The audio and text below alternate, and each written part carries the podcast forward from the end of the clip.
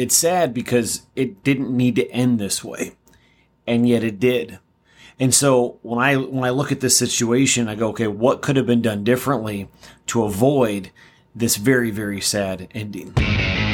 You're listening to King's Code Radio, where we are a movement of men, men rising up as kings, kings unto the King of Kings, and producing massive results in every area of life. Here is your host, Paul Cooley. What is going on, guys? I hope you're doing well. It is July 6th, so I hope you had a wonderful 4th of July.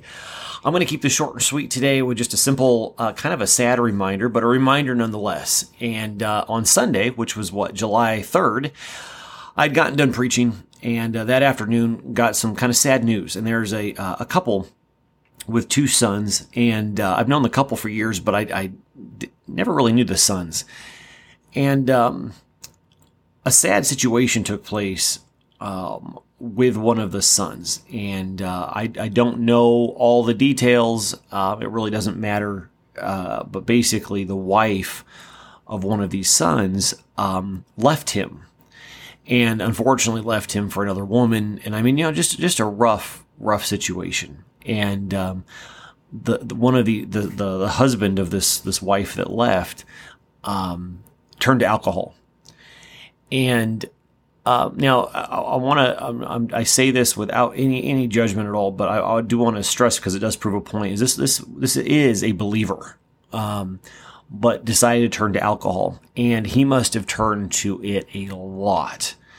Um, I don't know how long this has been going on, but it was sometime I believe in this past year. So there was a, a massive amount of alcohol consumed by this this young man, and um, the only reason I found out about this was I found out that he was in the hospital uh, a couple weeks ago due to potential liver failure and things like that. So it kind of gives you an idea of how much alcohol he probably had um, to have liver failure and, and, a couple other medical issues. So he was in the hospital.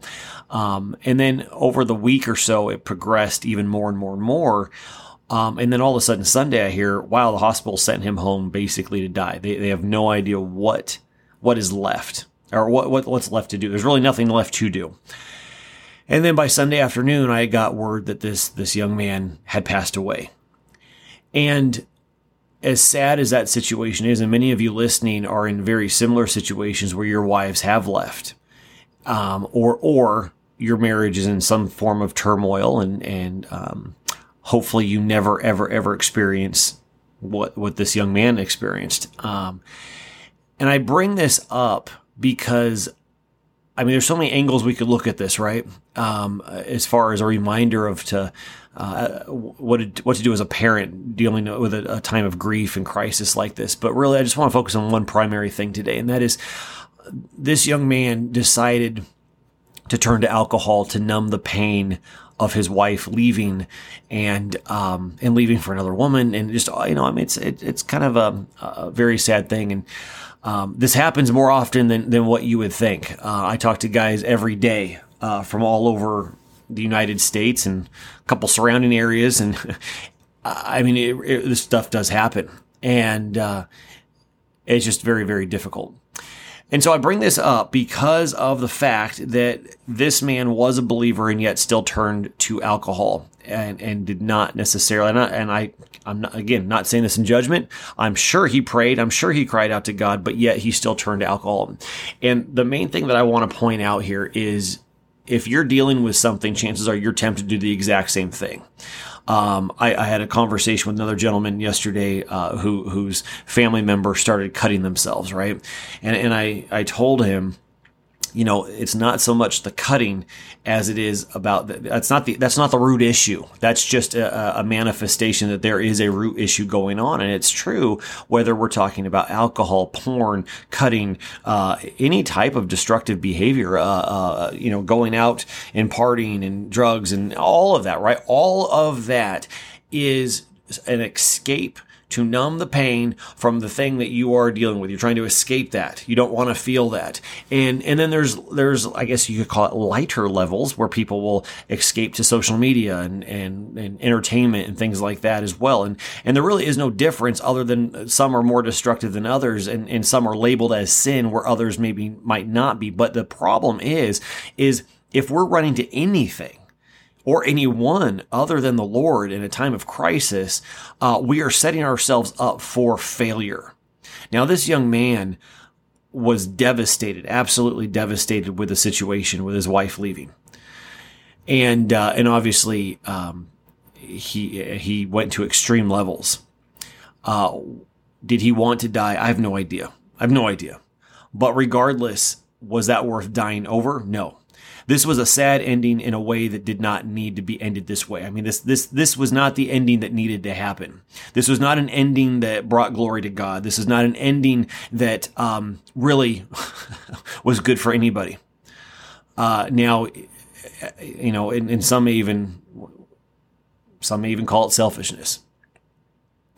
But here, here's the main thing is when we start to choose to start rehearsing and believing lies and and not wanting to face current realities um, and, and, things of that nature, and we start turning to other things to uh, escape, to numb, to avoid, whatever that is, you are literally setting yourself up for failure. And it is absolutely amazing how quick we are to justify this behavior in what we are doing well, they're doing it to me, so I'm going to do this. They're doing this is unfair, so I get to do this. And and the thing is, is we're not in our right mind in that moment. We are in a place of crisis. And in that place of crisis, and this is the primary reminder, guys, in the place of crisis, you have a choice to either turn to Jesus or not. I and, and let me make something very clear. Crying out to God and then turning to something else is not turning to Jesus. It's not. You cried out to him, but you still went a different route. And I think back even in my situation when, when, when my wife left, I distinctly remember having that thought of, all right, I could turn to things of the world right now. That, that's what everyone and most people do in this kind of circumstance and situation, or I can turn to God. I am in need of a miracle. Which, which one is going to uh, bring the results?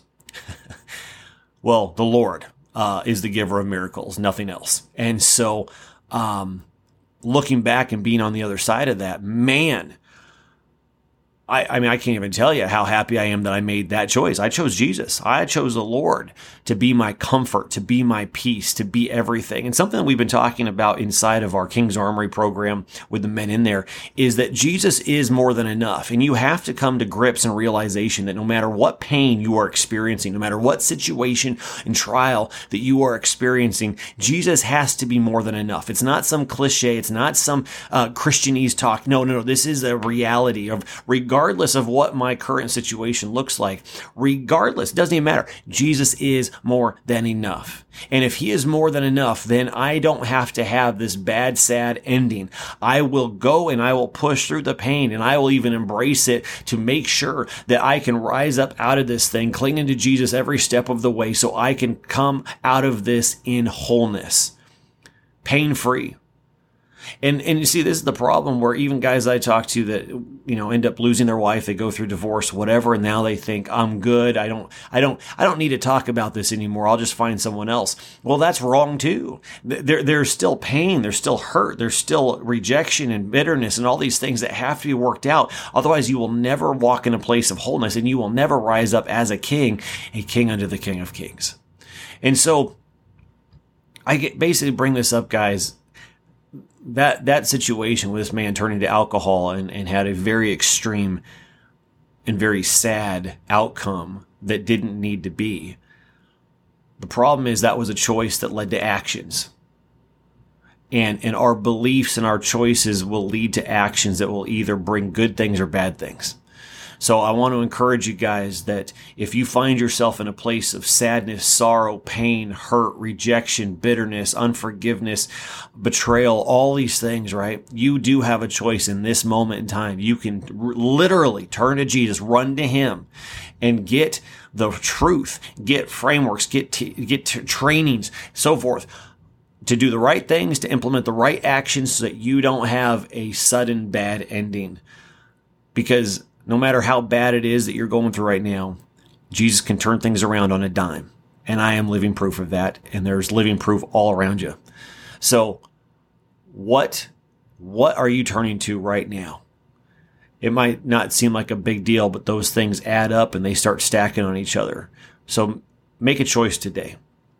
No matter what it is that you're going through, no matter what it is that you're facing, that you are going to turn to Jesus and not turn to things of the world because it is just a snare of the enemy that will drag you down deeper and deeper and you will never rise up truly and rule and reign in life as a king.